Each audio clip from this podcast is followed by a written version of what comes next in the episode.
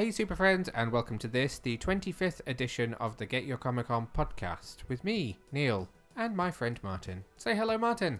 Hello, Martin. What are we going to be telling the lovely listeners at home about this week? You don't know, because as always, the whiteboard's behind you. So it's left down to me. So we're going to start out with a quick news roundup of what's been going on the last couple of weeks. We're then going to go back to New York, or not literally back to New York, not like we were last time, uh, to recap what we did after NYCC. I've got a book that I want to tell you all about. We've got a couple of films to be talking about, including Zombieland, which we both went to, and Terminator Dark Fate, which I saw. Going to quickly talk about my trip to MCM Comic Con at the weekend. Controversial as it was, because uh, you weren't there. Replaced. you were not replaced. I just had to go with a friend, not you. And uh, we've got how many episodes of Titans to talk about? Quite a few. Episodes 4, 5, 6, 7, and 8. So that's going to be quick fire succession of Titans this week, I think. I won't make any promises. Okay. let's start off with the news.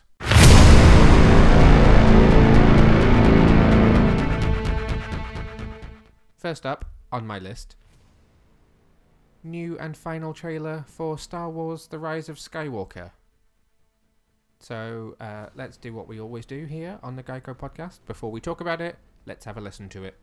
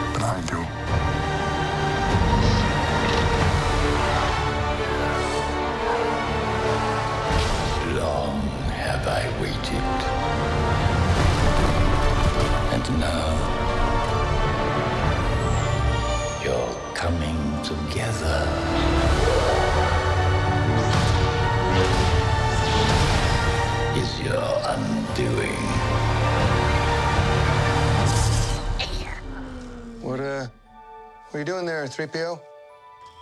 Taking one last look, sir,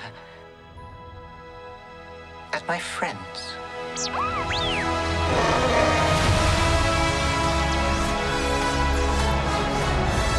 Confronting fear. It's the destiny of a Jedi.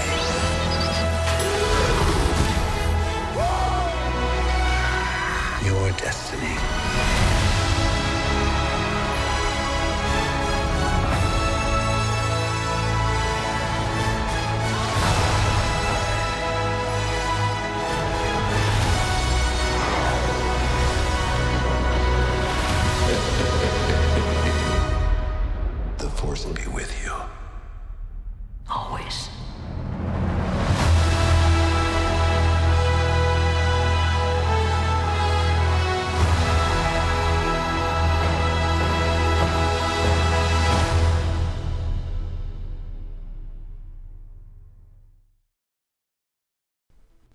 So, what do we think of this trailer? Thank the Star Wars gods that JJ's back. Uh, no offense Say- to Rian say no Johnson, but yes. it- All offense to Rian Johnson. No, no, no. When you get to see Knives Out, you'll understand that what the guy does works when it's in the right kind of context, but not for Star Wars. Although, to be fair, you still haven't seen Last Jedi since we saw it at the cinema, have you? No. I actually have liked it more each time I've watched it. Oh, really? Yeah. I still wouldn't say it's anywhere. ne- I I still think prequels are better than the Last Jedi. but oh, I um, quite like the prequels, though. and that's because you're a child of the prequels. Um, but it's yeah, I yeah. Thank heavens for J.J. Abrams. There's a lot going on here. Uh, it's all quite emotional. Well, it's the last one. That's the end of the, the saga. Is that a saga? yes, it's the end of the Skywalker saga. Think of it like the Infinity Saga. Disney seems to be keen on a saga right now. It's a good way to bleed a franchise, I suppose. It is. Uh, okay, favorite moment. All of it. Okay. Um, least favorite moment. None of it. Most intriguing moment. The Emperor. Okay. Um, Is he dead? How did he come back? What happened? well, we've had this discussion on this podcast before, where you remember I reached over to my right and whipped out uh, Dark Empire off the bookshelf and told you about the Emperor and his clones. Oh, and his consciousness, and he just sort of like Yes. pops into another one. So I do wonder whether that's going to be a thing. Um, least intriguing moment. Trying to get if there's anything that you weren't so keen on. Um, anything that flashes back to the last one. okay, Sorry. Controversial. It's all right. Um, would you like to ask me the same questions? Oh yeah, same questions. You're not going to ask me the questions. I don't. It says I'm asking you the same questions. Okay. Most intriguing. Um, C3PO and his I'm having one last look at my friends. Well, he must be. How old is that robot now?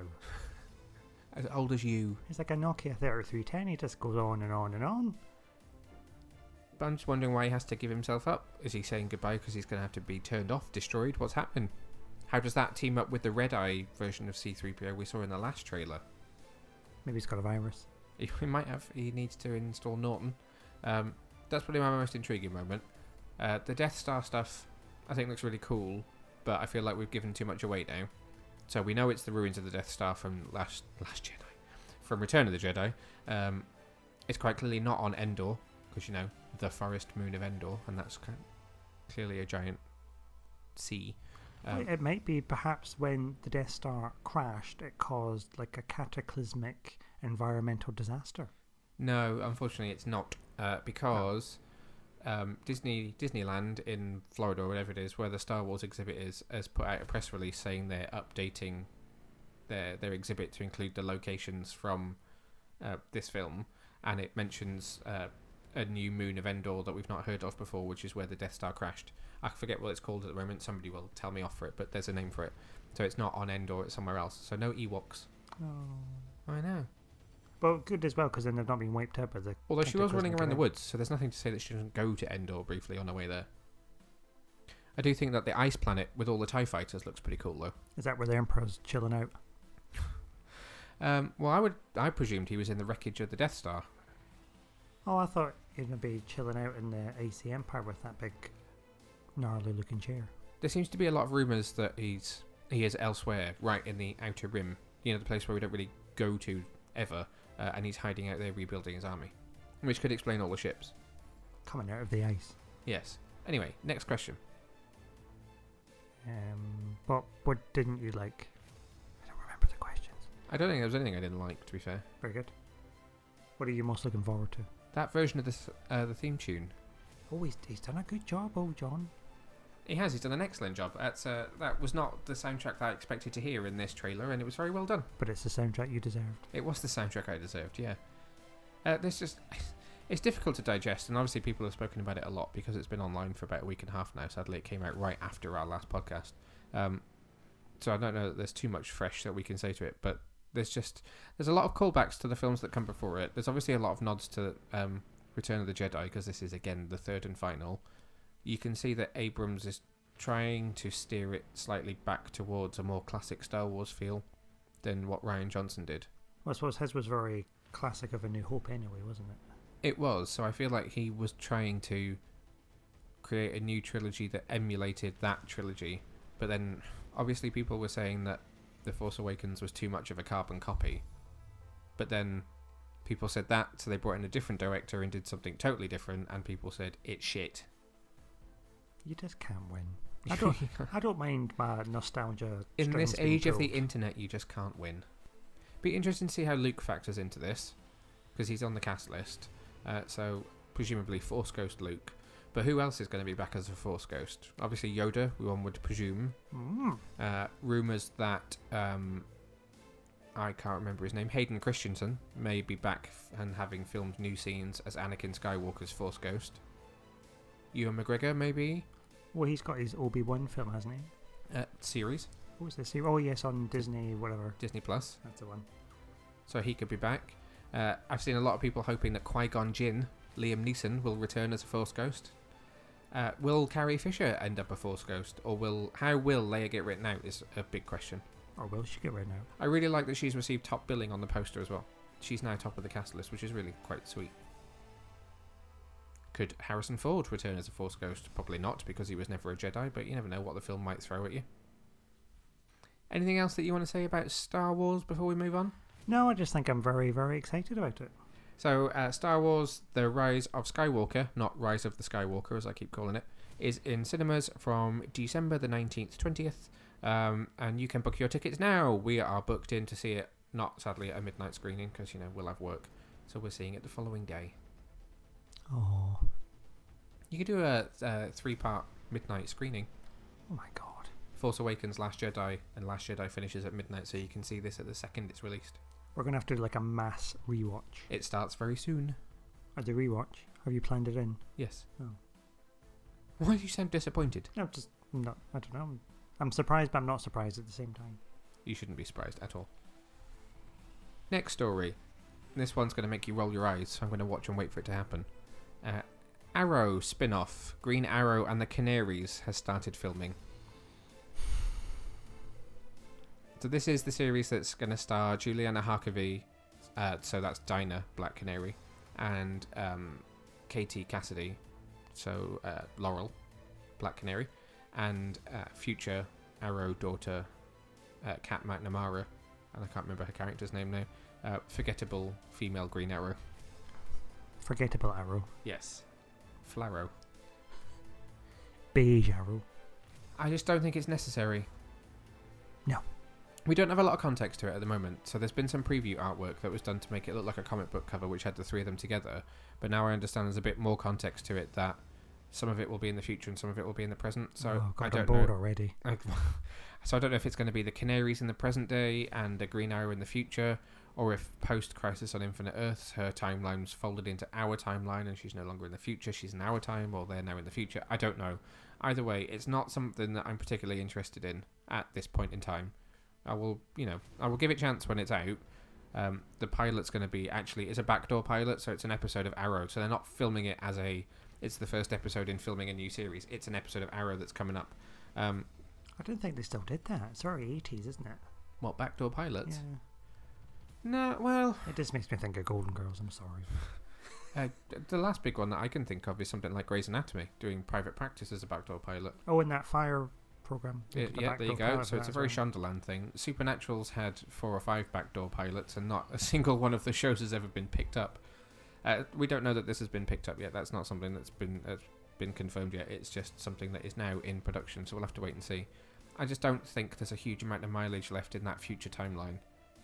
The Canaries, fair enough. Laurel has come into her own in this series so far.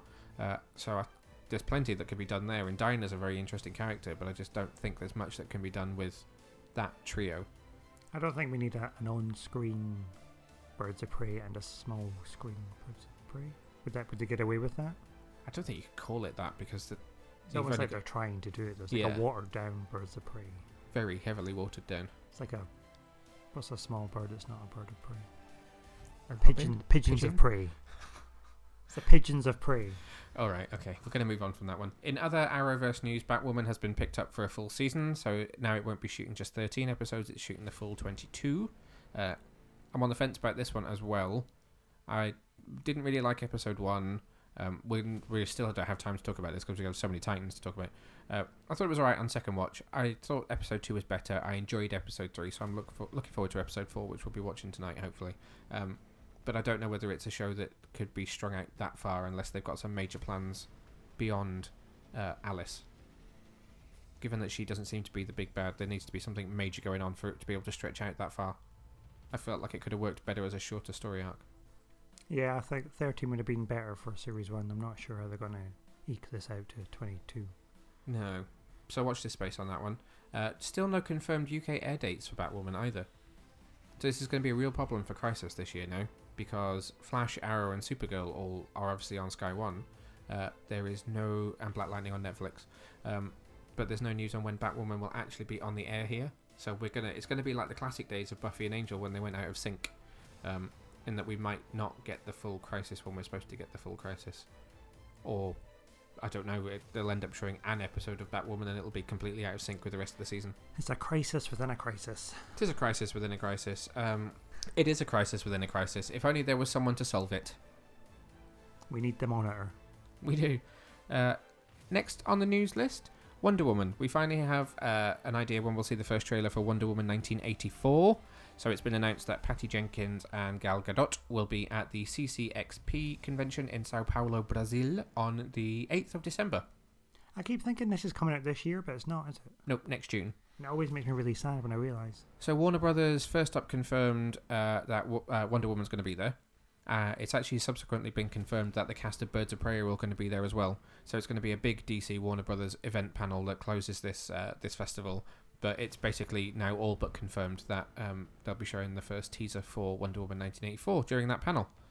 The press release for it as well has also confirmed that Pedro Pascal, who you remember from Game of Thrones, Do I? yes, he was the man that got his head crushed by the mountain in a duel. Oh, yes. The guy that was in Buffy, um, of Human Bondage. Oberyn That's the one. Um, I don't know the real names. I, I struggle. he's also the ma- the main uh, character in The Mandalorian, the Star Wars series on Disney Plus. Sorry, uh, sorry. The press release for, for Wonder Woman appearing at this convention has confirmed that he's playing Maxwell Lord. Ooh. Yes. Nice little DC deep cut. Interesting. Yes. Uh, hopefully that trailer will give us our first look at uh, Cheetah as well. That would be nice to see. Because they've managed to keep that completely secret up to this point. I'm interested to see how she plays Cheetah. I'm interested to see how she plays dramatic. I think there'll be a little bit of dramatic comedy in there. Probably, yeah. Hopefully not akin to her performance in Ghostbusters. Controversial. Maybe she'll do like a, a weird Michelle Pfeiffer thing and have a bath. I hope not. That would be a bit weird. Last up in the news this week is Mortal Kombat 11, which is currently available on PlayStation and Xbox consoles. It's uh, recently been announced that they were adding some new playable characters, including Joker, who's coming up early next year, and Spawn. But they've just launched the T800, played by Arnold Schwarzenegger from Terminator, which was added just in time for Terminator Dark Fate to hit cinemas. You can pick that up as a DLC pack now. I got the chance to go and play this the other day, which was very much good fun. Uh, we got lots of Terminator goodies, which we might just have to give away at some point. Ooh, giveaways. Yeah. We've got quite a lot in the giveaway cupboard. I got invited by 20th Century Fox to just sit down in uh, in game just off Oxford Street and basically spend an entire night just beating the living daylights out of every character going as Terminator. Couldn't quite think what to say there. Basically, I just played as Terminator for like two hours. Terminated. He's got some really cool moves. We discovered a fun one where uh, so we were, we were playing Terminator on Terminator, um, and there was a special move whereby you could melt Terminator's skin off, and it just became the robot that was underneath, which was very cool. Yeah, so I think the question here is will you be back to play it again? Yes, I absolutely will be back to play it again, um, and we'll be back later on to tell you about the film Terminator Dark Fate, which is in cinemas now. That is all for the news this week. Time to recap the rest of our visit to New York. We kind of ended this discussion last time at the end of Comic Con. So, uh, do you want to touch on what we did after Comic Con? Well, the fun did not stop. the fun On continued. Selina Kyle's answering machine. Yes, haha. uh, what did we do afterwards? So we went up the Empire State, We did, which was an experience. an experience to say the least. Um, So last time we were there, we went up Rockefeller Center, didn't we? And we did that during the day. So we said, okay, if we're going back, then we'll go up the Empire State Building and we'll do it at night. So uh, we went to the Nintendo store first with Nicola and Chris.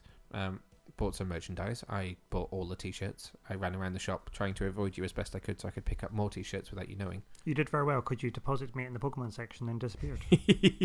I know my audience. Um, and then, unfortunately, by the time we got out of the shop, it was absolutely chucking it down. So we sort of hid for a little while, didn't we? Uh, hoping that it might pass, which it didn't. It just got worse and worse and worse. And uh, then we ran to TGI Fridays for some dinner. Uh, it was a very interesting dinner, but we won't dwell on that. Uh, no, if you want to hear the ins and outs of that dinner, go and listen to um, We Have a Hulk this week because they tell they tell the story very well of us ordering three strawberry lemonades and getting three glasses of water.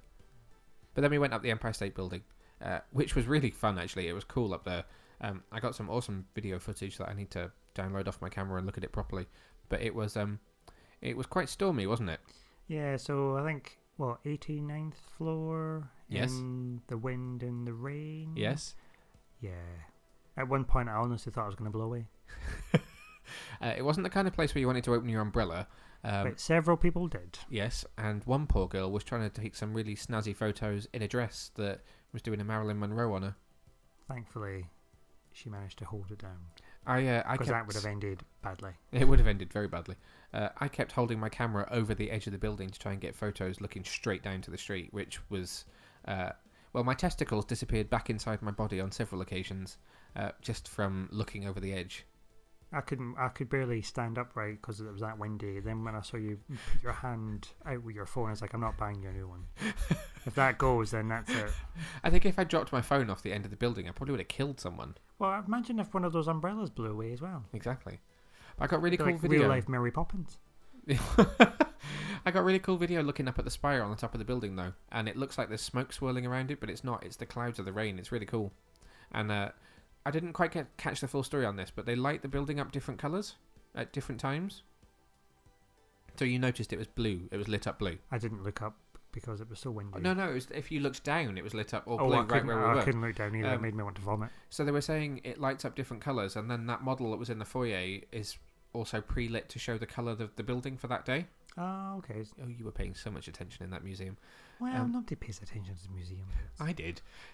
So it was all lit up blue that night. So loads of my photos have got a weird like smear across the lens because of the rain, but are also all blue and misty. It's quite cool.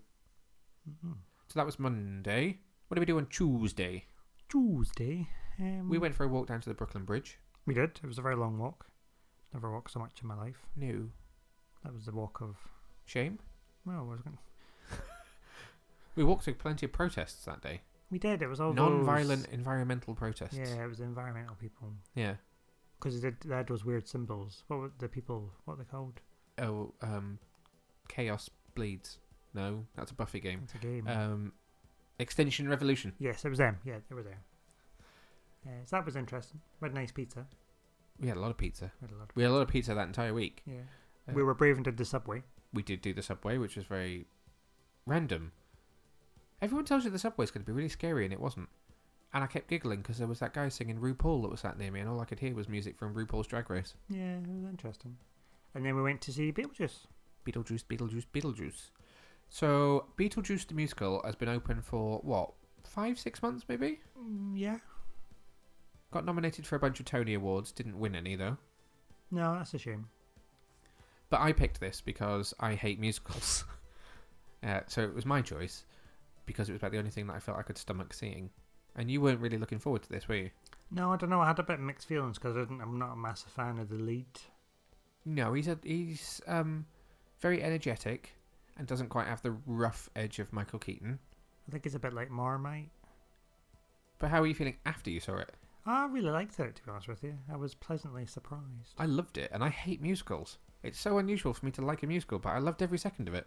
Yeah, no, it was really good. I was very impressed with the staging and the close-up magic Yeah, and all the so little. it was some really cool set design. It was mainly just the living room in uh the in the house. Um, so the Deetz, house. Well, it's not the Deetz house to begin with, is it? But obviously they pass away, and then the Deetz move in. Um, but that set changed interior design. What three or four times? Yeah, because it was all like lasers and projections and all that jazz. It was very and there clever. was there was a lot going on in terms of sleight of hand magic. So thing, uh, he, you know, Beetlejuice snatched a piece of paper out of Lydia's hand and then threw it, and it burst into flame on stage. There was there was loads of stuff that was going on. It was really clever, and they also managed to reconstruct some of the like monster moments from the film as well. So the giant sandworm was there, Yeah, so he rode that a couple of times. That came out. That was quite impressive. and then uh, when they were doing the dinner scene, um, the the hands rose up out of the plates and grabbed people's faces. And then somebody else was running around with a tray that then did the like snake face thing, although he was facing away from us. But it was still really clever the way they created some of the moments in the film. They did change the story a bit though. Yeah, it was quite a different change in the story. I wasn't a massive fan of the girl. N- No, I guess she was maybe. What, Lydia? Lydia. Yeah. Lydia. I guess she was maybe trying a little bit too hard to be strange and unusual. I just find her a bit. Broadway. The problem is it. I think the problem for that is that it's not a very Broadway story, but they were very Broadway actors, so there was they were still trying to bring that sort of happy clappy, handy wavy. Nobody can see you doing that. I know, I'm, I'm trying to. I can't think of the right words to say it. Broadway. Yeah, Pizzazz. Yes, they were trying to bring some pizzazz to a story that should be more goth and dour. I didn't mind them adding in the scene at the beginning just to show that Lydia's mum had passed away. That maybe added some context that you you would get from the film, but maybe they didn't have time to do elsewhere in the film, so they needed you to know really quickly as to why she was how she was. I'm trying to think of some of the other major changes without spoiling too much. Um, she went after her mum in the underworld. So she had this whole thing about stealing the book. Of Yeah, there the was a bit more to that, wasn't there? And the, the stepmom was totally different as well. She was a life coach. Oh yeah, so the stepmom was a life coach that had been hired by the dad to try and help her through it, and they were sort of secretly having an affair. Yeah, well, not really having an affair. They were just having a secret relationship. Yeah. Well, a- obviously, yeah. Yeah, but I, I quite like. She was really good actually. She was a great actress. I mean, she was she very funny. The Miss Argentina as well, yes. which was really good. I Yes. was very impressed how she got from green back to not green yes. because that you- was proper makeup. I was going to say, so obviously, like chest, legs, arms could easily be like a body stocking, but then hands and face were all completely green, And then she was like, "Ta-da! I'm Yes. not green anymore." and she wasn't off stage for all that long. It was there must be a hell of a lot that goes on behind the scenes of that one. Um, and then other bits like when they crossed over to the underworld, you had the guy with the shrunken head, and that prop was actually moving from side to side, and his little eyes were moving and everything. And they had the full football team, but it was only one man Yeah, because it was all like it was all on um, Like strings, classic. What's that? like foosball. yeah. What was the program called? You remember the program? That program. Friends, they had a foosball table. No, the one on a Saturday night they did all like the generation game. It was very Alright. generation game. Okay. Maybe I'm just making that up. No, I, I, I suppose I can see what you mean. Like, oh, quick, see if you can make this line of ten people dance. I've I've gone weird. You've, Moving on. You've gone weird. Um, good music as well. Uh, I can't say I've listened to the whole soundtrack since we left it, but there's a few songs that I've definitely listened to a, handful of times since we saw it. I don't think it's not a soundtrack that I would actively go back and listen to. Okay. I hope it's something that comes to London eventually. It's something that more people deserve to see rather than it just being on Broadway. Yeah, it was very good. I would recommend it. I would definitely see it again. And I'd also recommend the diner next door. Would you like to mention Ellen's Stardust Diner? It's like the, the most magical place in the world outside of Disneyland. You've never been to Disneyland. Well, so I'm told. so Ellen's Stardust Diner has been around for what, fifty odd years? Yeah, it's and been a long it's time. a kind of a breeding ground for new Broadway actors who are jobbing basically. So whilst they're auditioning and mm, no doubt waiting tables, they're waiting tables in a restaurant where they can sing all the time. It was hilarious. There was a lot of confetti, There was a lot of confetti. Thank God I watched the YouTube video first, otherwise my lemonade would have been ruined. and I was glad that they didn't just do songs from the musicals. Yeah, I wanted more songs from the musicals. You, Nicola, and Chris were all a bit disappointed by the amount of pop songs. Yeah. you wanted more was Disney. Not quite good though. I quite liked the Titanic one. That was my. That was very funny, yes. With so it was like it was on a split level, so the girl was up on the like mezzanine level, and when they hit the iceberg, there was a little man underneath her with uh, a leaf blower blowing up to give the effect that you know it's just she was a wind blowing, and then they were throwing straws and confetti and stuff at her. It was very good. It was excellent, actually. And I hate that song, but it was a very good rendition. Yeah, And I didn't. I could have done without the every hour they go around with a bucket asking for money. It's a shame because obviously you're in America, so you know that waiters and waiting staff don't get paid very well. Um, but we're we already know we're going to be paying a tip, so we're already paying for dinner. We're already paying a tip for them to come around with a bucket and say we want more of your money to help us pay for tap classes.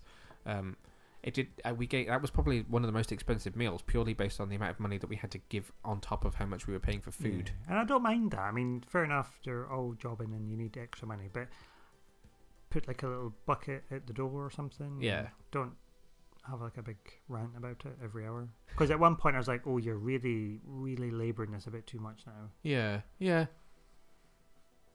Because he was, oh, I can't remember, it was, he was like, oh, I was in Mamma Mia 20 years ago and now here I am, give me money. I'm like, well, I don't think he quite said give me money, but yeah, it was it was a case of you know, you can be really successful and then you can not be successful, and you could go from being a waiter to being a Broadway actor to being a waiter again in five minutes. So we're always trying to learn new skills to help us push our careers forwards.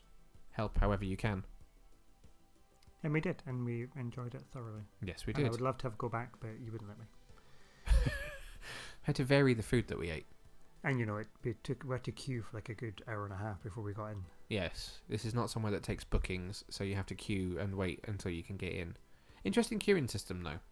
I felt really sorry for the couple at the table next to us because the wife clearly knew what it was, and the husband did not, I did not notice that. and he was not enjoying it. Oh dear. Well. Okay, that leads us to Wednesday, which was our final day. That was the day we left. It was that was the probably the wettest day, That was the that was the day of all the rain. but it was the day we then decided to do the movie tour. And buy all the Nightmare Before Christmas merchandise from Vans. Yes. Uh, but yes, movie tour. That's the most important part. What do we see? Highlights of the movie tour. So the Friends building again. 'cause- Yep. And there's a very wet picture of the four of us. Yes, there's a very very wet picture of the four of us in the looking. rain. Well, it's actually it's quite funny because you have your umbrella, and you seem slightly chuffed with the fact that you've got an umbrella. Uh, Chris looks like some sort of Eskimo with his hood up. Nicola looks a bit like she probably doesn't want to be there because it's absolutely chucking it down, but at the same time it's friends, so it's quite exciting. Uh, and I just look like me. I just look. I don't even have a hood up. I'm just stood in the rain without an umbrella, being like, "Hi, I'm here." Oh, I didn't really want to put the umbrella down because what people missed was like the 50 pictures that was taken at that time whilst the queue of traffic in the middle of the road was trying to get past us. Yes. And the lady was just like, oh, smile, smile. I'm like, come on. it's Yes. raining and there's traffic. It was a good laugh though. it was good. I thought mo- most of it was on a bus, which was fine. It was just the moment she had to get out the bus. Was like, Yeah. So we started off with the house from I Am Legend, where Will Smith lives during the film, and that's on Washington Square Park. Went to the Friends building. Uh, there was a lot of like Seinfeld Yeah, and so Sex and the City and stuff like that. Um, Oh, went to the Home Alone hotel. Home Alone Hotel. Uh, obviously, the ice rink from the end of Home Alone 2 in Rockefeller Center. Uh, what was your favourite bit though? oh, the Ghostbusters. that was the best bit. So the last time we were in New York, the? Ghostbusters firehouse was um, under some kind of reconstruction works. It was under scaffolding, wasn't it? So we couldn't really see the building. Whereas this time it was open, and actually you can go in. So they're completely open to the public. If the doors are open, they uh, they welcome people to go in and have a look around and take photos.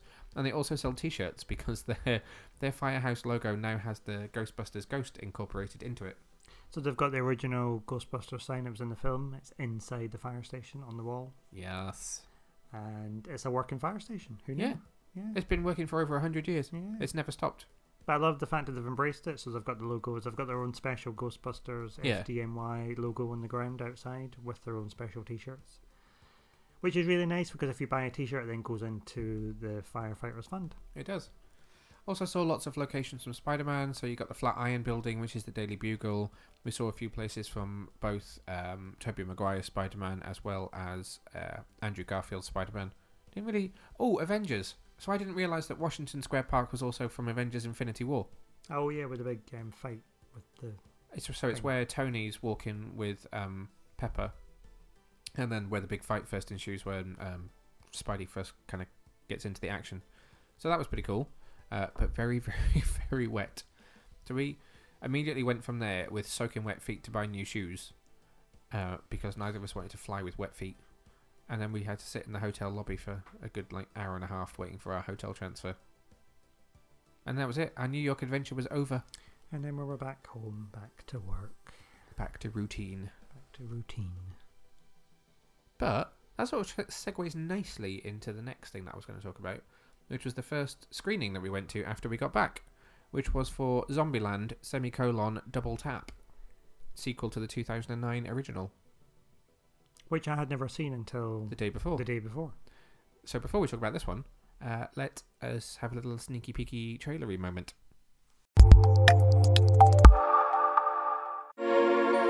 It's been 10 years since the zombie apocalypse. Oh my god, we're back again. And this dysfunctional family Merry Christmas! Do you know what I would like? I don't give a fuck what you like. has survived by using their wits.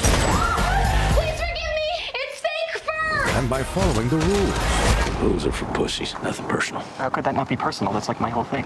Yeah, you're right. It was personal. On October 18, What made you do it? And don't say the script. Can this be just between us? Drugs cost money. Didn't see that coming, right? New kind of zombies, stronger, faster, better adapted to the hunt. They're much more afraid of us than we are of them. You'll be the first to die, but I like your enthusiasm. You might die. Yeah, thank you for your sacrifice. from the director of Venom Need a ride? Oh, yeah. and writers of Deadpool. Casablanca. Oh, God. Well, I think I would have made a damn fine president. I think those cigars were left over from the Clinton administration. Academy Award nominee Woody Harrelson. Let's kick some dick. Academy Award nominee Jesse Eisenberg. Right now? Right now. Academy Award nominee Abigail Breslin. You don't have weed, do you? Boom! Academy Award winner Emma Stone. What the fuck? Zombieland Double Tap. Time to nut up or shut up. That saying's very 2009.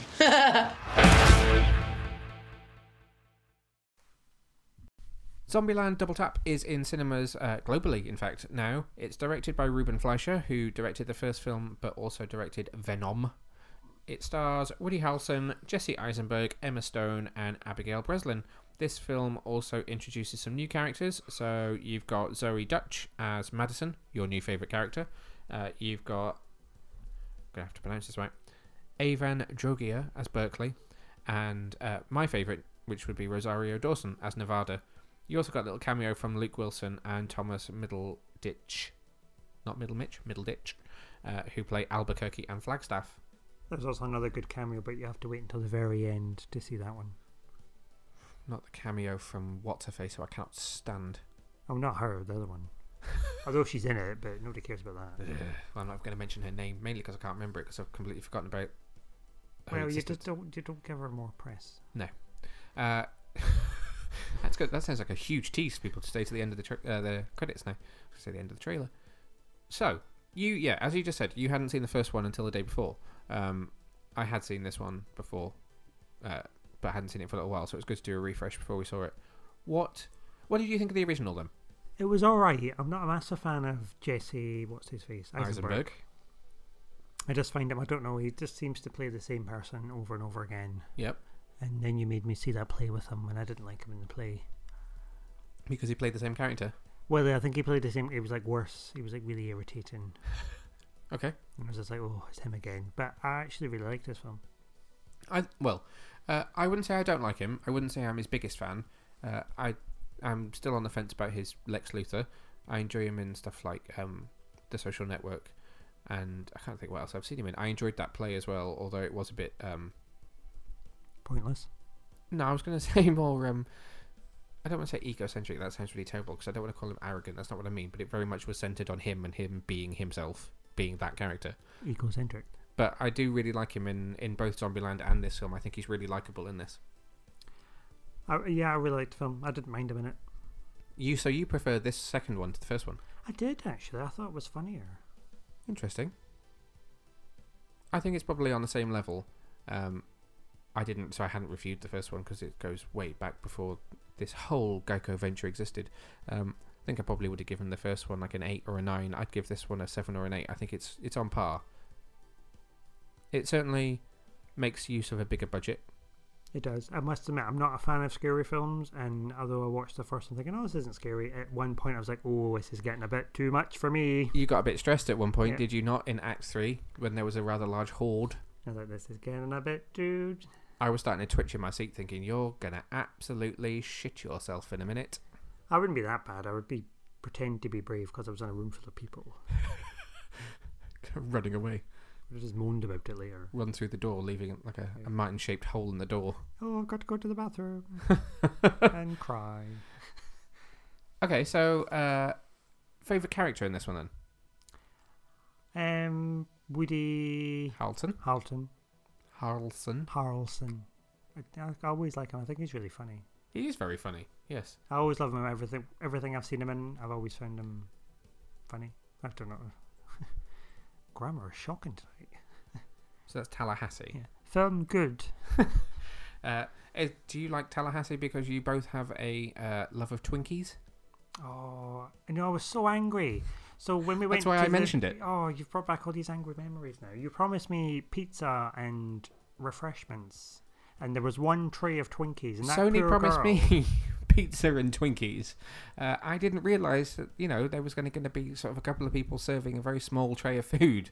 God, I thought she was about to be attacked. She looked like she was being chased by a horde of hungry zombies, The poor girl was being chased around the room by people that wanted to eat a tray of Twinkies. and it made me angry because one girl got one and then she threw it away because she didn't like it. I know. I was like, I would have ate that, not if she nibbled on it. Ooh. Okay. Anyway, sorry, it's not Favorite new character? Favorite new character? Do you know? You you keep saying Madison, but she was yeah, she was quite funny. you don't don't don't don't try and deny it. You love the airhead. Yeah. They remind you of you. You remind me of me. The only thing I felt with her character was, and I said it to you, didn't I? I whispered it to you during the film, which was, I know exactly what's going to happen here. It was a bit obvious, but then it's not really a film that makes you think. No, but I mean, the first one is completely original in what it did, because, and I said this in my review of this one, um, when the first one came out, The Walking Dead wasn't even a thing yet. The Walking Dead didn't premiere until you know a couple of years later, and this, instead of being a spoof zombie film, is it, it's it's not a spoof at all. It's a, it's a genuine comedy in a in a zombie world. It takes it takes shots at other zombie medium, but at the same time takes itself seriously when it needs to. Um, and I think they managed to recreate that in this one as well. I like how they try to explain away certain things, like, oh yes, it rains, therefore The dams, still are work, and so, we still have power. We still have power, yeah. Yeah, but they they know when to uh, when to do stuff like that to gloss over it because this isn't the kind of film that needs to get bogged down in detail, and when to spend more time on something funny. So it's just a little bit disappointing that with her character, they did something that was so obvious. But then, but then they needed it for the story, so Yeah. and you know it's fine. It was funny. Not that you asked, but my favourite character would obviously be Wichita. Yeah. Why? You're looking at me as if to go, I don't know which one that is. I don't remember. Because it's been Emma a very Stone, long and I day. love Emma Stone. Oh, Emma Stone, right? Okay. Gwen Stacy. Yes. there we go. That poor little hamster in your brain's running, like there's smoke coming out of your ears while you're like, who is that? Who is that? Who is that? I've had a very busy day. Leave me be. As although as we sit here, I smile because on the wall behind you is a picture of you being attacked by a zombie. In a revolving door, In a yes, thank you very door. much. Brings back No one needs to hear that story. brings back good memories. Thank you very much. Move swiftly along. Do you not want to? You, we've mentioned it now. You have to tell them. No, if anybody wants to know the story of me in a revolving door with a zombie, then tweet me. No, don't tweet him. Tweet me because he'll just lie. okay, if anybody wants to hear the story of me shut in a revolving door with a zombie, tweet at boywonder1989. He will tell you it quite gladly. So moving on. Moving swiftly on from that one. Uh, highlight moment of the film? I can't remember it. It was all funny. There was not. There wasn't a joke that that I can think of at this moment in time. Okay. I just enjoyed it. Very it was a, it was a, it was a right royal romp. Okay then. Once again, not that you asked, but my highlight moment would be uh, during the third act final battle, uh, when uh, everything and all hope is lost. When um, ooh, couldn't remember the character name for a minute then. When um, Nevada comes charging through uh, the horde in a ridiculously massive like monster truck Monster truck. Yeah. and mows everything down. I just love Rosario Dawson. I just see her and think Wonder Woman. Just because she's voiced her for so long. Oh yeah, she's a very Wonder Woman like, isn't she? I just I don't think there's anything she's ever been in that I've not liked her in. So And I liked her character with Tallahassee. Tallahassee, um, because they had a very good relationship. Rapport. Rapport. God, I can speak. I didn't think he could be much funnier than he was in the first one, but once you put him in Graceland and Elvis Town, uh, it was bloody hilarious. Fair play to them for that action scene that was pretty much one take as well. I think there were a couple of times when they mocked that it was one take and it wasn't, but it certainly was made to look like one take for almost the entire thing, and it was it was almost like watching Kingsman for a minute actually, in that respect. That scene. If you want to read my full review of Zombieland semicolon double tap, It's available now at getyourcomicon.co.uk. Any final thoughts on that one? You like you want to say something? Sorry, before I, was cut you off. I was going to ask you a question and say what your scores on the doors were, but you keep throwing some shade at me, being like, "Oh, well, I asked myself the questions."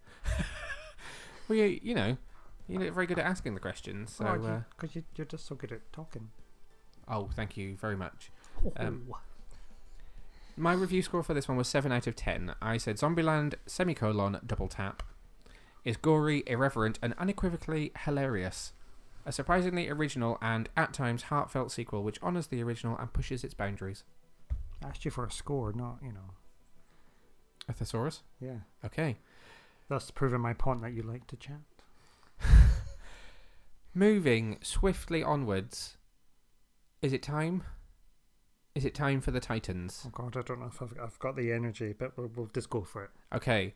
I, I, don't think we can talk about them individually because we'll be here for, for years. So at this exact point in time, um, don't look at the time code below. At this very moment in time, as we are recording with all of our bluffs, burps, farts, and laughing, we're at 43 minutes and 20 seconds. Only some of them are from me. So we will try and do this in a sort of speed Titans manner because we just need to get up to date because then in two weeks' time it'll be back to normal and we won't feel like we have to do a million and one things in every podcast because we'll have caught up with life. So, season two, Titans, episode four. Episode four was Aqualad. So this was the flashback episode where we first met Garth. How did you feel about this episode? Oh, so sad. Do you feel like they squandered the character slightly? Yes. Do you think that could be because they will bring in Kaldur'ahm down the line? Well, they don't. They could have kept them both. Because they could have just grew him up and made him Tempest. They could have, yep. Because we're going to grow Dick up to be Nightwing. Yes, we certainly are. It's very sad. I understand why they do it because they needed Donna needed a bit of a you know. Is the relationship between. Uh, what are you suggesting that Donna needed? She needed a bit of you know bit of fight in her. Okay. Uh, Not not anything else. well, Oh my god. is the relationship between Garth and Donna something from the comics? Um, you know, I'm not sure. I've not actually uh, So at this point in time, not anything that you've read. know anything from new com- well, Gar's not in sort of the, the later versions. Nope. He was in um, Titans Hunt for a bit. Yep. Um, but then he sort of disappeared again. He went away. Okay. Hmm. I I liked the like I. I liked it tying the pair of them together. It seemed to work. There was some quite good chemistry between the two actors, and it certainly helped give her some angst to deal with the whole idea of do I go back to Themyscira? Am I staying here? Um, I quite like the character of Julia as well, the the Yeah, handler. I do like that. I, I, I quite like their relationship together just because that whole Themyscirian Atlantean love triangle. Yeah. Two tribes. I'm Go to war. Yes, in theory they could go to war, yeah. Um, but I quite like that sort of mythical backgroundness. That was all cool. Okay. Um. So how do you feel about? Uh, what, uh, do we have to give spoilers? It's it was on TV like five weeks ago. Um, how do you feel about the the fact that it was Deathstroke that killed him off? Do you think that was slightly cheapening the story of Deathstroke to just amp up the fact that he's a villain, or Yeah, I mean they could. I mean they don't. He doesn't need to kill Gar to Hind- it's Garth? Garth. Gar would be Beast Boy. Yeah. Um, I suppose hindsight being a beautiful thing. Five weeks later, where we've just watched episode eight, there's a lot more context to what happened in that scene now. Yeah, there is. I mean, I, I can understand why they were setting up, and it gives them a bit more sort of background to the whole rivalry and the It arch nemesisness of it all. Did we get to see enough of Garth interacting with the rest of the Titans? No, I would have liked to have seen sort of more of him like suiting up and them fighting all together. Yeah, I there were some good sequences though. Um, some of the stuff where they went after kind of Doctor Light version one. Um, I liked seeing Garth use his powers. I didn't think that we were going to get to see that much of him manipulating water. I said to you quite early on when we were watching it, "Are we ever going to see him underwater?" And funnily enough, we didn't. It's probably why they got rid of him really quickly because his power set is quite expensive. Yeah. Well, I would imagine it would be quite expensive. Well, yeah, to do a lot of underwater filming, I would imagine. Yeah. But what we got to see of him was still good. It was just the same. Same. It was just a shame that it was so short-lived, really. It was still very well done though, and it ticked all the Titans boxes for me. Scores out of ten. Nine. Very good. Moving on to episode 5, which was entitled Deathstroke. So we go back to the present day and we pick up with what happened after uh, Jason Todd was kidnapped at the end of episode 3. What do you think of this one? I like this one. So again, we're building up the drama between Deathstroke and the team, and we're hinting back to all this, you know, oh god, don't get involved, he's a bad man, sort of thing. And then it's almost like things are repeating themselves. So Yeah, there are. There's some interesting mirrors in this episode. Where Dick feels like he's got to solve the problem by himself. He doesn't want to drag. He always seems to feel like he needs to solve the problem by himself. It's the weight of the world on his shoulders. it is. He needs to let it go. But we got we got the return of Kory, which is always good. Yep, good to see her back in the fold. Back in I really enjoyed how she balanced out everyone's attitude on Rose because she was an outsider at that point and hasn't been privy to too much of what the others' interpersonal relationships were like, but also hasn't really met Rose before. Um, and it's interesting to see how, even though she's the least involved with any of these people, that actually she's the most level headed. I really enjoyed the conversation in the training room where it was should we kill her, should we give her over, should we keep her, what do we need to do? And it was interesting seeing how each person fell on which side of the argument they fell on. Yeah, I quite like that. So that old classic dynamics of, you know, the state that the team's been left in after the events that are being alluded to. Do you not feel like the ghosts have been uh, kind of hanging over this a little bit too much, given that we don't really get to see the events of the, the you know that final end to that version of the Titans till episode eight? It's a it is a bit convoluted, I suppose. It's kind of it's all a bit cloak and dagger, and there's all these sort of we go back in time, then we come back to the present, then we go back in time again. Yeah. So at this point in the season, we've had two flashback episodes. By the time we get to episode eight, we've had three. And then it gets a bit like flashback within a flashback within a flashback. It does. It goes all Inception on your ass. But we're not talking about that because that's. We need to get there. Yes. I really enjoyed the fight scene between Rachel and uh, Rose in this episode. It was nice to see Rachel get to do something other than just be inside the tower. I don't. I was. I felt like I was going to liken her to another character, but I don't really know who I could liken her to. Um, she just seems to be a bit of a voice of reason and a little bit, well, a bit like Gar in a way, a little bit lost and just sort of se- seems to be existing inside that tower at the moment and doesn't really go anywhere. Well, I suppose she's got her own demons that she's dealing with at the minute, True, she very much does. or just the one. Um, and we see that quite substantially, really, when she tries to take down Rose and takes her down just a bit too hard. Could we be alluding to the fact that Trigon isn't dead and is trying to exert some kind of control over her from inside the gem? Well, I mean, she's always got, she's always been part demon anyway. Yep. So I suppose Trigon putting the gem or moving stuff around because it was always there anyway. It was a heart. He can't just let Trigons be Trigons. Ma. Uh, moving on. So I think she just needs to sort of learn to control her demon side because the whole part in the comics is where she goes off to the other dimension and trains with Azar and Yeah. learns all her meditation and stuff. And that's when we get the old Metrion Zinthos. Azarath, Azarath Mit- Mitrions and Mitrions and Thoth. Thoth. Which I'd really love that T-shirt, by the way. Christmas is coming. Okay. So I think that there's like a big there's a big bit missing there where she needs to go away and learn how to control her stuff. you realise that people are now going to ask me when it gets to Christmas if I bought you that T-shirt. Exactly, that's why I said it. You've just backed me into a corner. You watch this Twitter space, kind listeners. If you do not see me in a Raven S T-shirt after Christmas, you know. I'm still worried about how much I got in trouble for the fact that you weren't at MCM this weekend. Um, I didn't get the first time I watched this episode that Rose was dead. I mean, I know, I know she was- she's she only dead like, for a second. Squished. I didn't. I, I don't know why, but I didn't get that. I just. I know she got thrown up against the wall, and I thought they were going to have a moment of, oh God, I think we know we're going to think that she's dead, but I hadn't realised. Like, again, spoilers. But shortly after that, when all her bones start to knit, and it's like you get that gross horror kind of moment where everything clicks back into place. I didn't feel like when she hit the wall, she was as mashed as she then appeared to be when she fixed herself afterwards. Well, I suppose it kind of it's magic. it's magic. What else can you say? It's magic. And what are you scoring this episode out of 10? Uh, eight. I gave this one a 9. So I said Titans is developing a penchant for Ooh. cliffhangers, featuring characters in precarious situations, but we can't wait to see how Jason gets out of this one. Somebody's been accessing the thesaurus on word. Thesaurus. Thesaurus. Deathstroke is another episode featuring some luscious storytelling and stellar fight choreography. Definitely using the thesaurus. Um, did, was there anything about this episode you didn't really like? I No. did. I love the ending and that fight scene between uh, Dick and Deathstroke, and then with Kory involved as well. I thought was excellent. Another another moment when Titans really showed its fight choreography.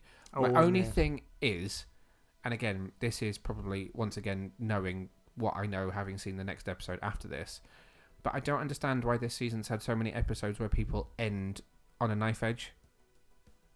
It's a bit drama, really, isn't it? Jason kidnapped, Jason dropped off a building, a character who we'll talk about in a second getting shot at the end of the next episode. It just feels like it's a little bit of a crutch that at the end of an episode they it's almost like they feel like if they don't do something that's a bit of a I need to see what happens next moment, then we'll all go, oh, okay. Might watch the next one. Well, that'll never happen. Well, no, exactly. That's but that's my point. There's enough going on with the storytelling in this series that you don't need to do something potentially controversial or repetitive that you think is really exciting at the end of every episode to keep us coming back. We're already bought in, and I don't feel like anybody's going to come into it at this episode as someone new because it's not like it's on network TV. So it's not the kind of thing where you're going to be flicking around channels and go, "Oh, what's this?" and watch it and then think, "Oh, that was a kind of kick-ass ending. I need to know what happens next." Even though it's on Netflix in this country, again, you're still not going to come into it at this point. So it it feels like for the kind of show that it is and for the the way that it's distributed, it doesn't need to be doing this kind of thing to keep itself interesting. Just a little, my only little bugbear with this season so far, really. It's never really bothered me. I quite like it. So. All right then. And we all knew he wasn't going to die anyway, because, you know, where was the crowbar? On to episode six, which was called Connor. Again. So we get a dramatic end Yes. with very little resolution. But I. Well, do get resolution, sorry. Ignore me. But it was a damn good episode. It was a damn good episode, wasn't it? This is possibly my favourite episode of Titans. Ever? Possibly, yeah. That's a bold statement. So, why do you Even- love this episode? Even better than Donna. Uh, yeah, I would say better than Donna, yeah. Tell us why you like this episode. Break the dramatic tension. Um, oh, so that's like it was really good. Uh, I love Connor. I love a bit of Superboy. It was very nostalgic with Krypto. Krypto uh, almost stole the show, really. Wow, I mean, I wouldn't be telling that dog off. Remember the tagline for the Christopher Reeve Superman? You'll believe a man can fly. What are we all saying now? You'll believe a dog can fly. And have laser eye beams. And catch a rocket and throw it back out the window. He's a very clever dog. Man's best friend. I'm really, really glad that they didn't uh, wimp out with that character. Connor we'll get to in a second, but you can easily imagine that conversation in the writers' room where they go, "Well, we've tried to keep the show relatively grounded in some respect. Um, you know, we're not shying away from the fact that Kory's an alien and that there are superpowers involved." But in terms of the human relationships, this show is very grounded, and you know it can be very violent, it can be very dark. So actually, can we do an alien dog, or can you know can we do this dog that's got Kryptonian powers, or do we just have him? You know, there's a dog that they experimented on, and maybe he's got some glowy green eyes, but doesn't really do much, and we'll call him Krypto. And they didn't. They gave him his full power set, and he is like a cartoon character, but thrown in the middle of this series. And I think it's, I don't know. I, I'm just really proud of them for for doing that and not backing down and doing something more watered down. He just needs a little cape. He does just need a little cape. I also quite like the relationship between Connor and the and the dog. They, you know, you, I, I feel like there's a genuine bond between the two of them. Boy and his dog. So there was a lot going on in this one. We got Eve Teschmacher, who we're also seeing in Supergirl. S- Less said about Supergirl, the better. Although at this point, um, no Lex Luthor, No, but, but we do get to see Lionel Luthor Lionel. and um, Mercy Graves. Yeah, it was good. I liked it. I liked the fact it was nice to see what could have been in the the difference between Connor and Clark Yes. and how sort of that sort of nature nurture type thing where he goes back to Smallville but he goes to the Lex The Luthor farm, house, the Luthor yep. house instead of the Kents Yep. and then the flashback memories of Lex getting beaten and how that is impacting on his understanding of the world and how he's grown up. Yeah, I don't feel like Young Justice played too much on the fact that Connor has two sets of memories in his head. I quite liked that. That there was some sort of confusion between the Clark memories and the Lex memories. Yeah, it was good. Uh, then it's something. It's an interesting one to do because I know they, they sort of played around with Superboy, the sort of the iterations of him because sometimes he's got psychic ability, sometimes he doesn't. Oh, really? So like the newer version of Superboy, the new mix, Yep. Had telekinetic powers and all that stuff Ooh, I don't know how I feel about that. because he wasn't a mix of Lex Luthor. He was Somebody else. completely genetically modified. Okay. He was a mix of three, Interesting. whereas this is a very more classic Superboy with It is classic costume. Clark and Lex. Yeah. This uh, I just felt like this episode threw a hell of a lot of DC lore at the wall and everything stuck. Nothing nothing fell, nothing didn't work. He's just missing a leather jacket and some awful sunglasses. He was. Um, I liked this version of Lionel as well. Uh, I knew that Lionel Luthor was going to be in the episode. I hadn't realised he was going to be this kind of frail shell of a man. I almost expected something Smallville like from Lionel. And even watching the episode, I thought at some point there's going to be a turn here. And it's going to be a setup that, you know, the house was there ready and waiting for Connor to get there. And that actually, that Lionel was going to turn around and, I don't know, whip out some kryptonite and would turn out to be the Lionel that I know from Smallville era. So I, I really liked that they did something quite unique with that character there. Bit of vulnerability. Yeah, very much so. And whether Lex will follow, I don't know. That could be an interesting twist at some point. Well, we'll get to Superman as well. That's the thing. You need, yeah. I don't know how we're going to deal with the fact that this Superboy now exists and people will soon know about him. We've got Bruce, so why can't we have Clark? Yep, this is very true. There Coming was in as a father figure. There was basically nothing I didn't like about this episode. Genuinely, very very little I didn't like, if anything, that I didn't like about this episode. Again, another sort of cliffhanger ending. That I think that's why I gave it a nine out of ten rather than a ten out of ten. I did That- scream at the TV thinking, no, don't do what they did to Garth. Gar. Garth, Garth. Aqualad. you're in trouble telling the difference between Beast Boy and Aqualad. No, it's just pronunciation. Damn Scottish accent. I do think another one of this. Well, I'm not going to call it lazy writing. I was going to, off the top of my head, I was going to call that lazy, but that's not fair. I, another one of the sort of cliches of the season would be the fact that it was.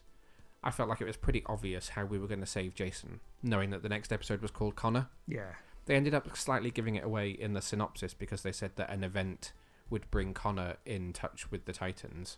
But even before I'd read that, I felt like it was pretty obvious that the only way Jason was going to survive that fall was going to be if he got caught by Superboy. Which is just as well, because, you know, crowbar. Crowbar, yeah.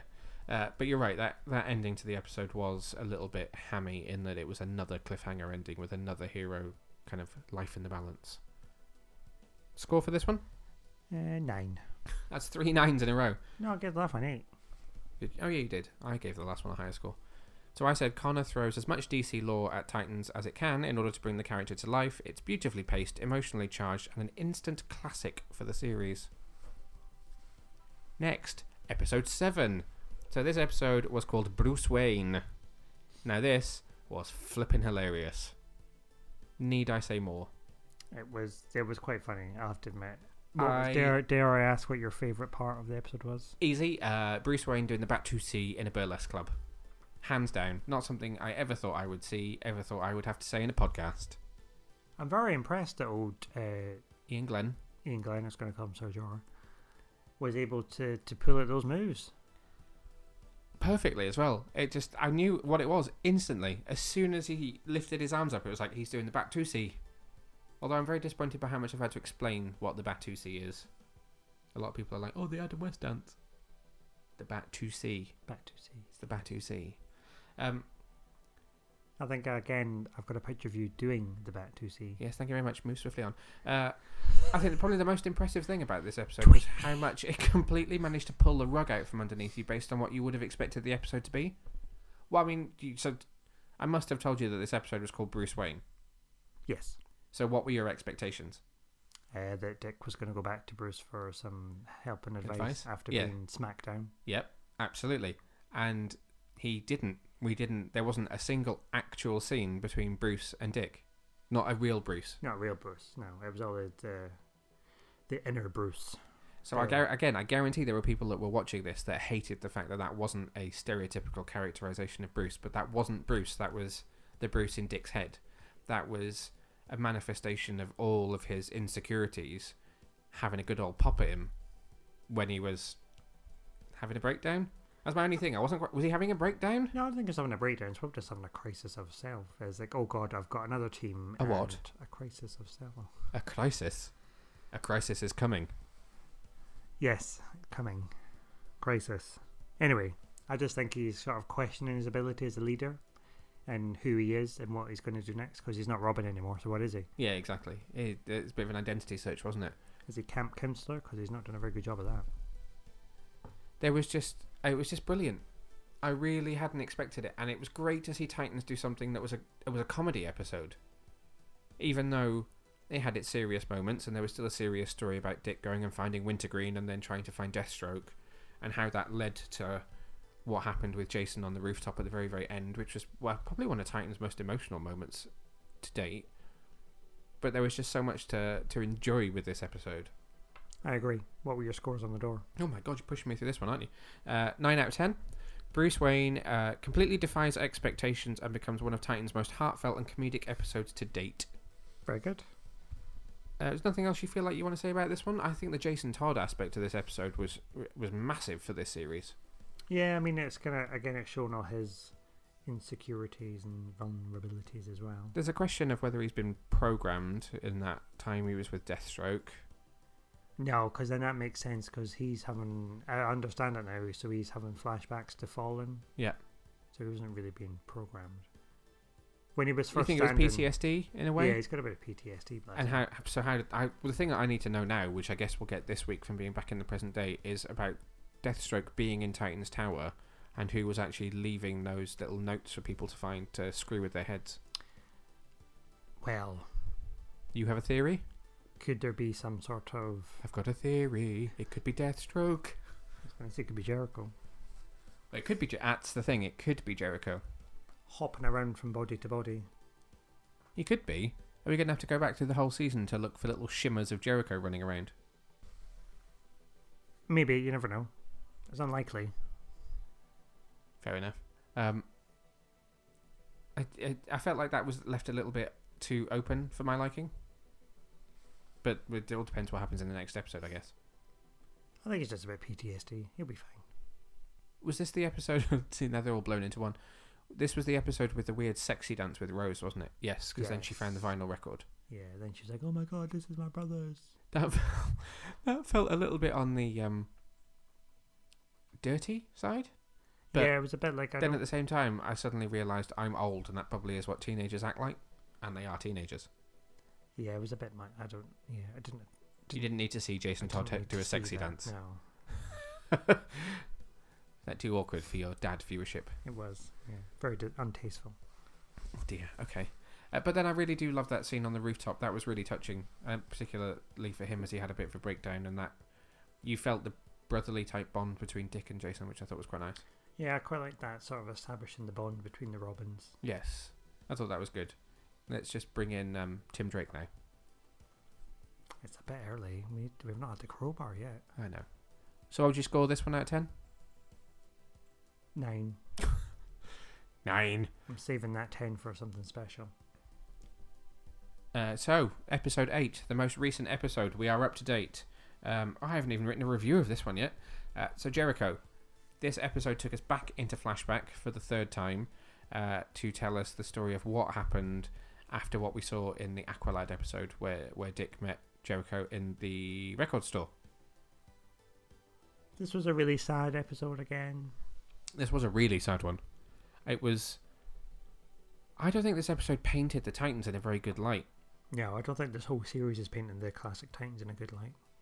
They really did use him, and then obviously they did start to fall for him a little bit in that they really did make friends, but ultimately, Dick decided to follow through on what he was planning to do in the in the first instance, and tragically, it didn't end very well. Although, again, typical Titans that Dick said, I killed Jericho, when really what he means is, I take the blame for Jericho dying, I didn't give the killing blow. No, but it was, you know, he created a situation in which Jericho felt like he had to step in. He did. I mean, him turning up was what ultimately led to that happening. That was brutal. There were two really brutal fights in this one. I loved the fight between Donna and Deathstroke. I liked the way she wrapped the lasso around both her hands and used it as slightly more of a lethal weapon than just using it as a whoosh. It's not a whip. Uh, You know what I mean, though? A lasso. Yes. And it kind of really highlights the the deadliness of Deathstroke It does. Uh, she was not left in one piece at the end of that to scene. take out a room full of Amazons.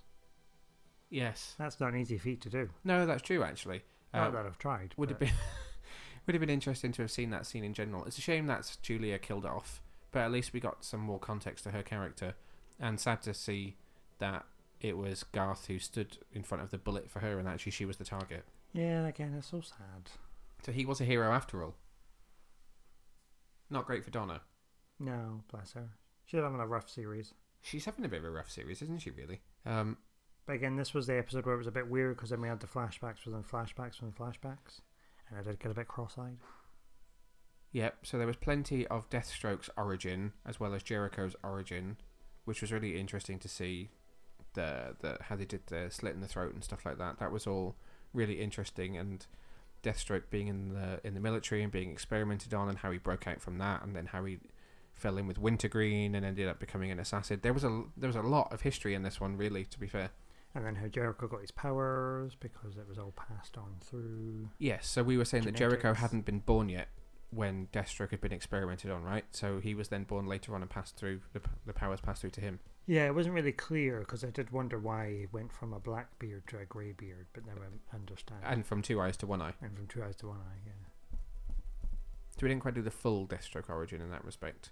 Uh, and then it all culminated in that huge, well, so the fight between Donna and Deathstroke, and then the fight between Dick and Deathstroke, which was Grim. it was pretty grim actually. Um, I was showing it to Matt while we were waiting to go into to MCM when we were waiting for the shutters to open. Oh, I wasn't there. No, you. all right, you weren't there. Um, and it's like it looks like it's a pretty good hand-to-hand fight, and they've both got their bow staffs out. But then when um, when Deathstroke brings out the knife at the end of it, and it's like, okay, stabbed in the stomach, yes. Stabbed in the leg, yes. Stabbed in the shoulder, yes. It's like, eesh, this is not a good time for Dick. But then it gets even worse. And then Titan's Tower shuts down. Poor Jericho. Yeah. Um, But is he really dead? Ooh. well, that's the thing. There was no shimmer in that moment that you saw pass into anybody else's body. That's true, but you know, you want to give give it away. We've spent so long talking about him throughout the whole series. that's the thing. That was my only probably downside to this episode would be that actually, although we didn't know the finer points of how it happened, we've we've seen it all. We've well, no, we've not seen it all. We've heard it all all the way through the season, so it didn't really feel like we were learning anything new. We just learned the the reasons, or not. We just saw exactly how it happened. Well, we understand the complex circumstances behind it all now. Yes, that's true. It was very nuanced in that respect. So it's not just a case of oh we killed Jericho. It's actually more complicated than that. Yeah, I liked. I really want to know actually if um, Minka Kelly can read sign language or if she was just doing it from the script. I bet she can read sign language. She seems like a a pretty cool girl. That's my thoughts exactly. She just seems so nice. I bet she can do that. I bet she can. Yeah, I'd like to be your friend. exactly. That's that situation. It's that. Oh, I'd like to be all of your friends. Did like to see uh, Hank dancing. That was flipping hilarious. He's got some moves. with uh, with Jericho inside him. Moving on, what were your scores for this episode? Well, I don't know because I've not written my review yet. You're Um, gonna have to give a score. I would probably give it an eight. I probably wouldn't give it a nine, just based on the fact that the timeline was a little bit higgledy piggledy. Um, oh, don't laugh at my use of that term. That's a genuine term. um, I don't, I don't think it quite lived up to the last couple of weeks, just because it's been so hyped throughout the season that actually there was it needed to do something completely like mind blowing to to be unique as an episode because we already knew so much of the story. Fair enough. Your score for this one? I'm going to stick with a nine. I really liked this episode. Oh yeah, sorry, I've already asked you that, haven't I? Have you? Yeah, because you said you're saving the ten for something else. Or was that the last episode? That was the last oh last my god, episode. we've talked about so many episodes that I've gone completely cross-eyed. Well, I'm going to give this one a nine as well. I'm saving the ten clearly for when he puts the Nightwing costume on. Okay, fair enough.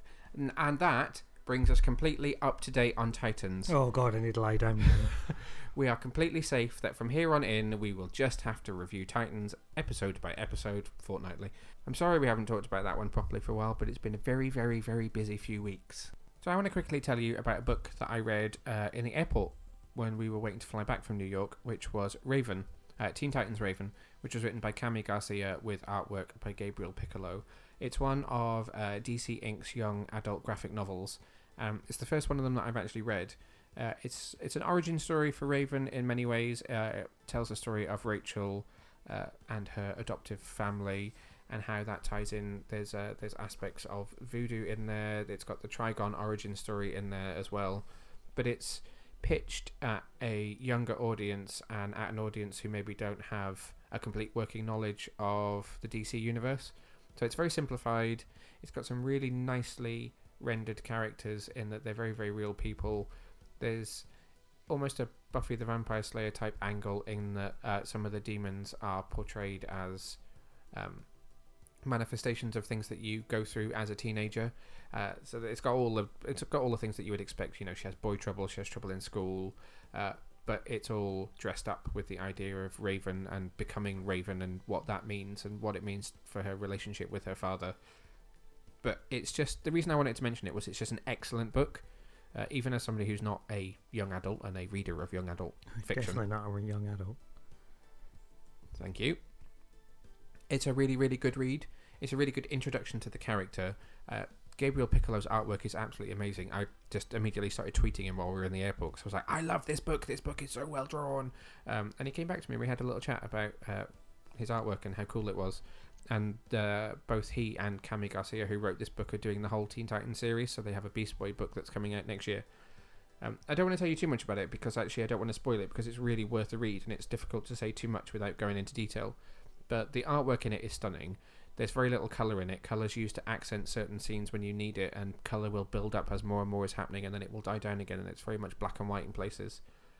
But it's just, uh, it's. I think it's possibly my favourite book that I've read this year, and absolutely, completely worth you going out and picking up. And you haven't read it yet. No, I've because I've been trying to finish my classic Tim Drake run, which I have finished now. Very good. So I think you need to pick up Raven and give it a read because it's um, it, it's it's it's my right now it's my book of the year. Well, once I finished um, Crisis, on Infinite Earths. Crisis on Infinite Earths, because I feel like I have to read that. Yes. Even though it's a struggle, I will then read uh, Raven. Very good. Uh, that's all I'm going to say about it. Uh, if you haven't read it, go out and buy it. It's available in bookstores now, and uh, it, it's. I um, can't remember my review off the top of my head. I probably gave it a nine out of ten, but I would say in many respects this is a ten out of ten book because it's just a, a really perfect little product that will not take too much time, but is thoroughly enjoyable in both you know the story and the the artwork. And where can it be purchased? It can be purchased at all good bookstores or where all good books are sold. Okay. Folky? You you just said Folky? Well, if you can tell me where all good comics are sold. Raven is available now where all good comics are sold. We're nearly at the end of this mammoth podcast. Two more topics to go, uh, of which you weren't present for either of them. No, I, am off now. oh, is that it? Are you done? I'm done. Uh, so I'm going to tell you about Terminator Dark Fate. Again, I'm going to keep this really, really quick because I've not written my review yet and the film's only just come out in cinemas, but it's something that I just want to make sure that we touch on because it deserves some time.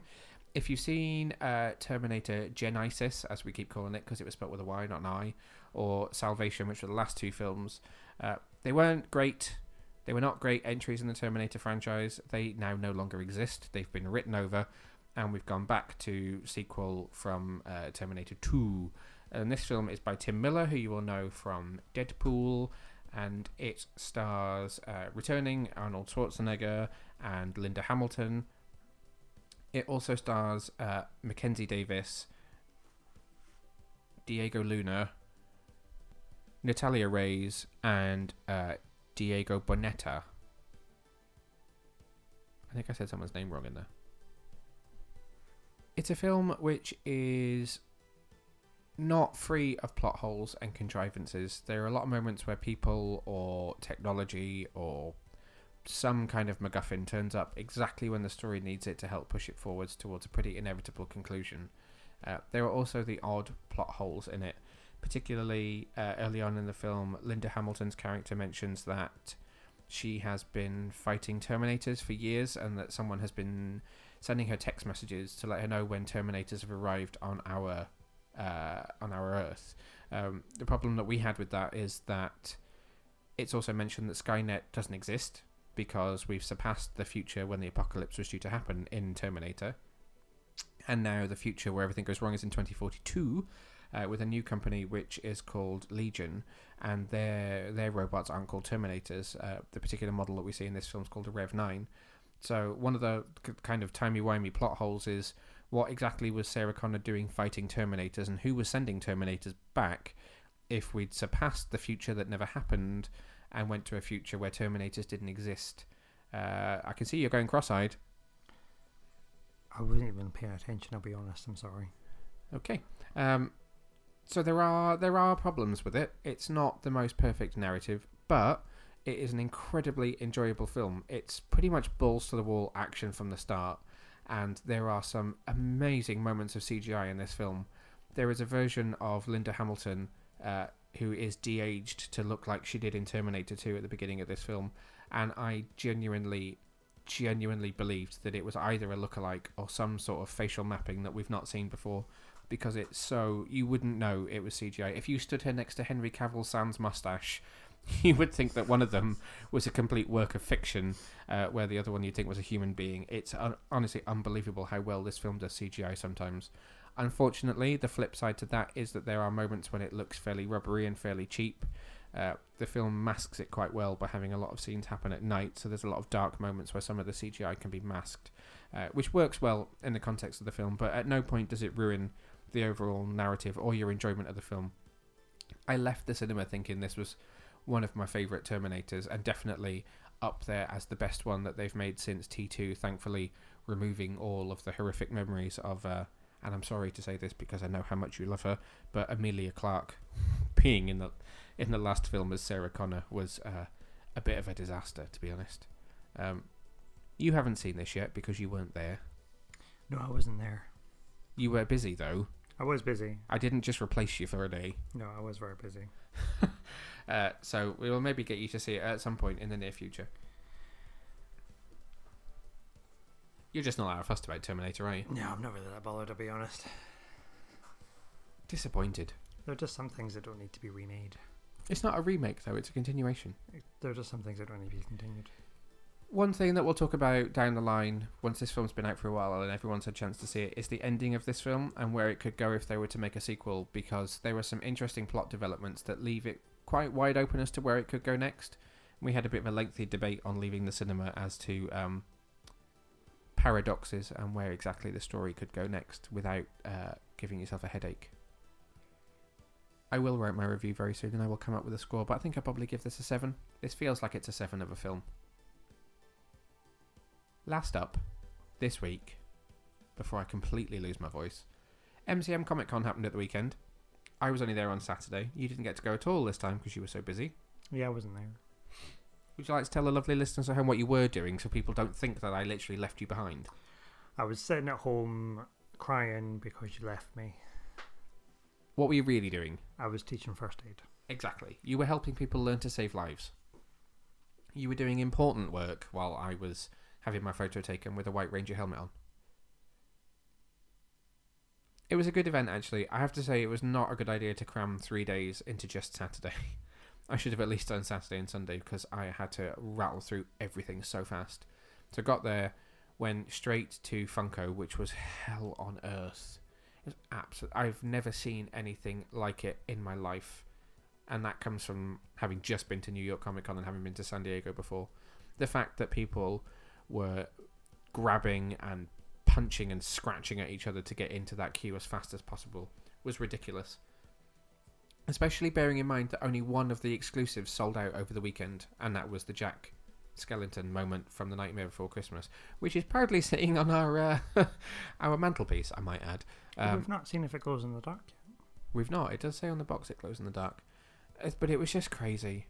I mean, I I enjoy a good Funko, and we've got twenty or thirty other things around the house, but I don't understand the obsession to the point of, you know, scratching at the person next to you to push them out of the way so that you can get there first. It was just, it was unnecessary. I look forward to seeing it on film though, because the Funko staff all filmed everyone going running towards it. Uh, so we did that. Ran over to the PlayStation booth where we did um, Iron Man VR, which I was honestly terrible at. Matt has some video footage of it, which if I'm brave, one day I will show you. But you know, like when you're doing a driving lesson and they're trying to get you to parallel park or something, and you like you just sort of it's supposed to be a three point turn and you do it at about 15 points. Yeah. Me trying to fly as Iron Man was like, little bit to the left, little bit up, little bit backwards, little bit to the right, little bit here, little bit there. Took me quite a while to get through the uh, get through the scenario, but the the graphics are really really cool. I've not done PlayStation VR before, and I got lost a lot in looking around and because obviously you were flying you were flying for the whole thing. Uh, when I was up at my highest point, I did look directly down and got a bit of vertigo, which was interesting considering it was completely not real.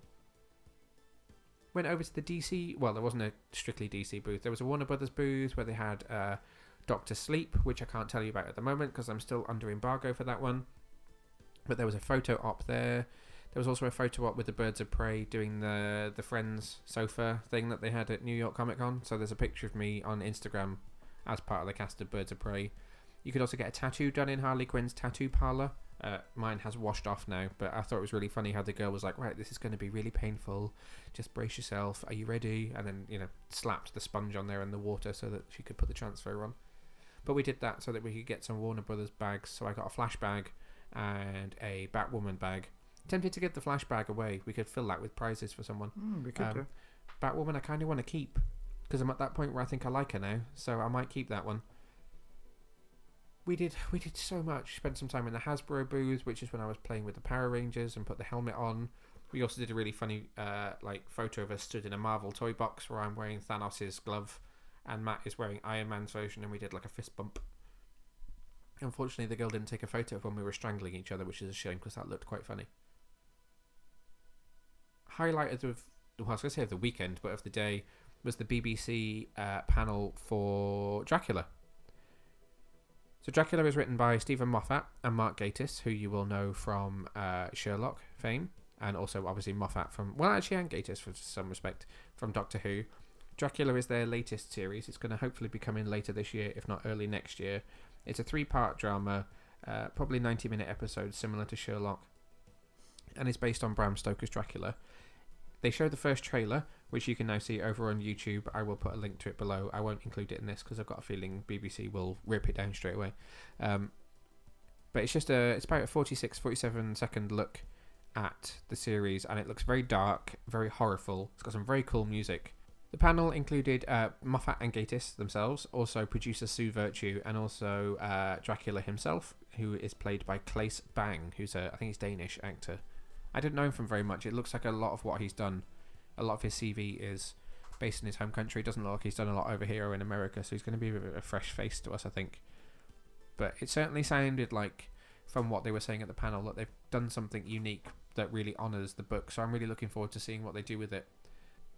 But as I said, that'll be coming either later this year or early next year, so that's one to keep an eye out for. I've shown you this trailer though, haven't I? Yes. What did you think? Uh, interesting. I think it's going to be really, really cool.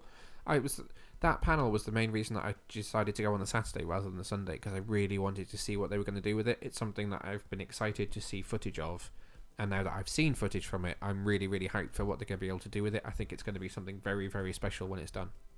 I'm trying to think if there's anything else important to tell you about that we did. Saw Tara Strong, who's the voice of Harley Quinn and Batgirl and plenty of other DC Universe characters. And Rugrats. And Rugrats, yeah. Saw Simon Pegg. Who else did we see? Ooh, saw uh, Jason David Frank, the original Green Ranger, Tommy Oliver. Saw him doing a little panel on the live stage. He was with uh, Catherine Sutherland, who was the second Pink Ranger, and uh, the third Yellow Ranger was also there as well. What else do we see? We played a little game of Spot the Joaquin Phoenix Joker. So there was loads of Joker cosplay, but if you saw Joaquin Phoenix, you had to say Joker Joker rather than just Joker. Uh, so that was a little thing that went on for the whole weekend where it was like Joker Joker because there was just hundreds of them. Joaquin Phoenix was everywhere. Not a lot of Harley Quinns, and also not a lot of Stranger Things. Only one or two Stranger Things. Not like New York Comic Con. Not the most popular costume of this year. A lot of Fat Thors though. Gotta say once again, there was not a huge amount of cosplay for London. Seems like the cosplay thing is not as big here anymore. Did they mostly stand outside though, not inside? Yeah. The only problem was, of course, it was raining, so I think that kind of made a lot of people. Oh, that's not good for the makeup. No, all the costumes they will just melt. That's about it, really. It was a. It, we, I mean, we were there from nine o'clock because we did priority entry, and we left at half five, so it was pretty intense.